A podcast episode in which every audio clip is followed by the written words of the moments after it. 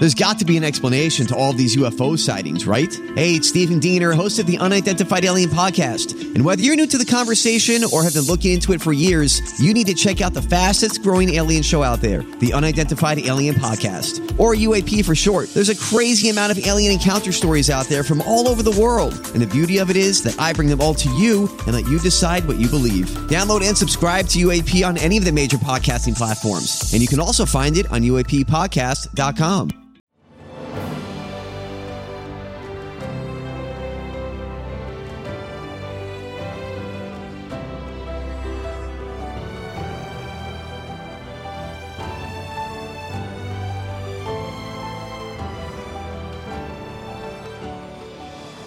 Welcome to the newest episode of Beyond the Fame with Jason Fraley. I'm your host, Jason Fraley, picking the brains of the top filmmakers, musicians, and artists of our time.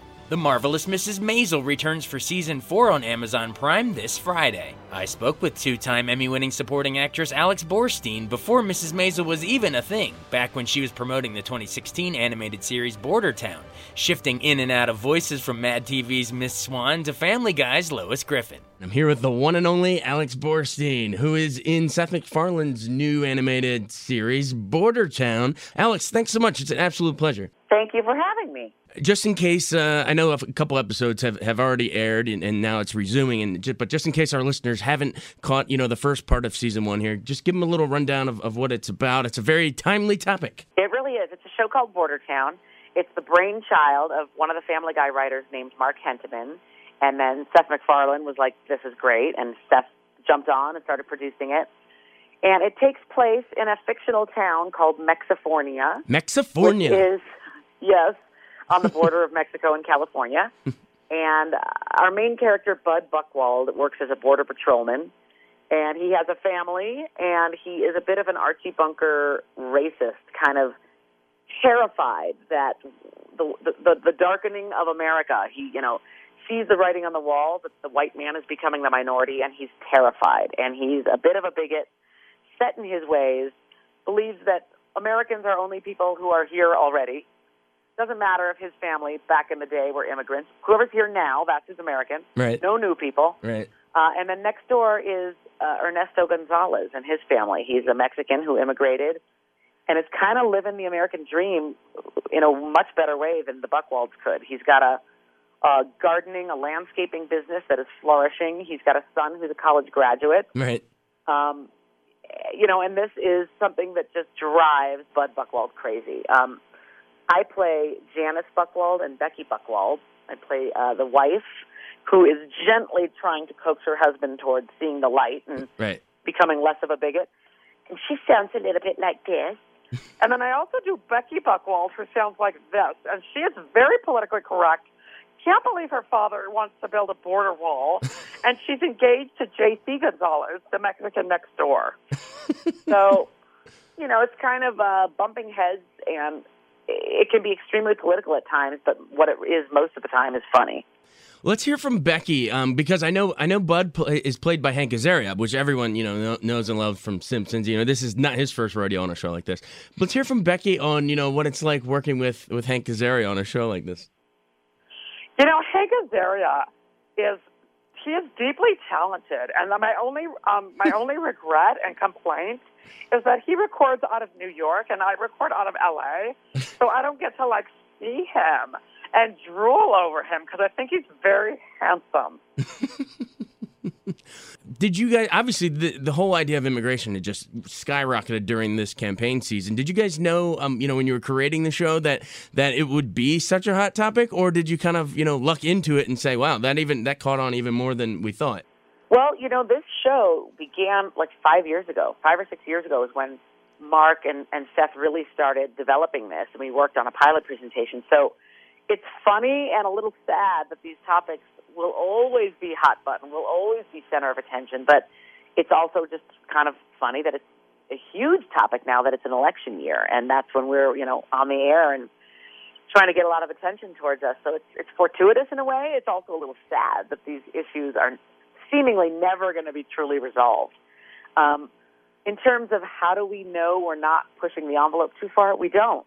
and that's what comedy is, and that's what makes it scary. And sometimes you're walking a tightrope and you you want to satirize and you want to, you know, shine a light on the racism to ridicule it, but sometimes people might misread that as just being racist, and you you walk that line all the time. But I think I think Mark and Seth do a really good job of of you know the the stick the barometer is are are we laughing at it in the room when we do a table read Right. and the writers and the animators listen to it are we laughing and that's kind of the key Yeah, I mean, you can't you, with comedy. You can't be afraid to go there because some of the funniest stuff. I mean, look at like a Blazing Saddles or something, you know. So just keep Yep. keep pushing the envelope. All right. Well, um, what is uh is is Lois there? Could she tell me the genius of, of Seth MacFarlane?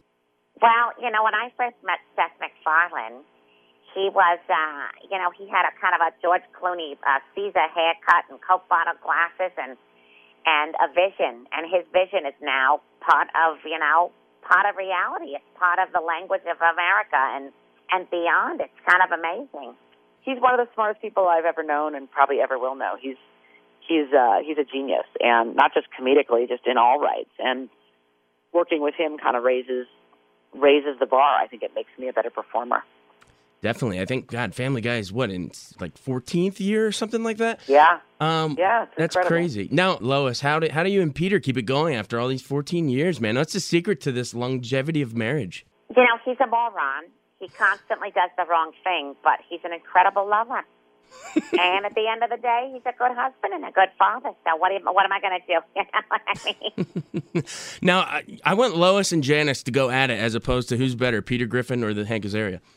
Oh my god at this hour good lord Battle it out. Well, you know, Bud is very sweet, and and Bud he may be simple and have a small mind, but that leads to someone being able to take direction very well. Oh, but you know what? Peter Griffin has quite an imagination, and that leads to fun, never-ending fun. He's fun in the bedroom. There's always something crazy going on, and I got to pull him down off the off the roof or whatnot. Oh yes, but you know, my my husband has a job that's that's very important. It, he works for you know, he helps keep America safe. Well, my husband keeps America drunk and and with a wide wide waistband. So you know, take that. It's absolutely amazing and a, and a great gift and a rare and unique one that you can jump jump back and forth and juggle those like that. It's unbelievable.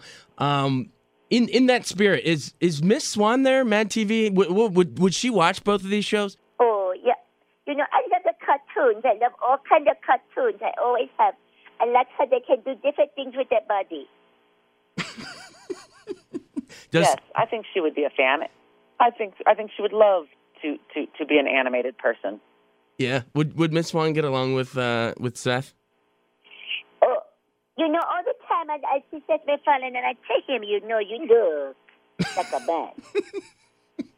That's as good as it's going to get at this hour. I love it. Hey, hey, I keep forgetting you guys. You're like three hours behind us. Yeah, it's it's almost 11 a.m. here. Come on.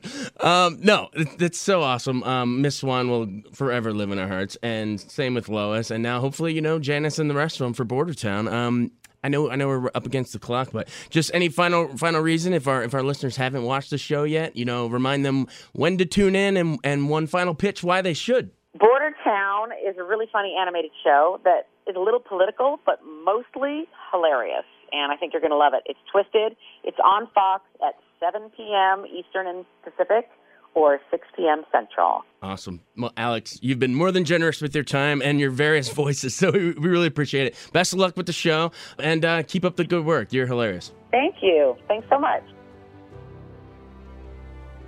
Thanks so much for joining us on Beyond the Fame with Jason Fraley. Remember to hit the subscribe button and give us a five star rating if you like what you hear. We'll see you next time.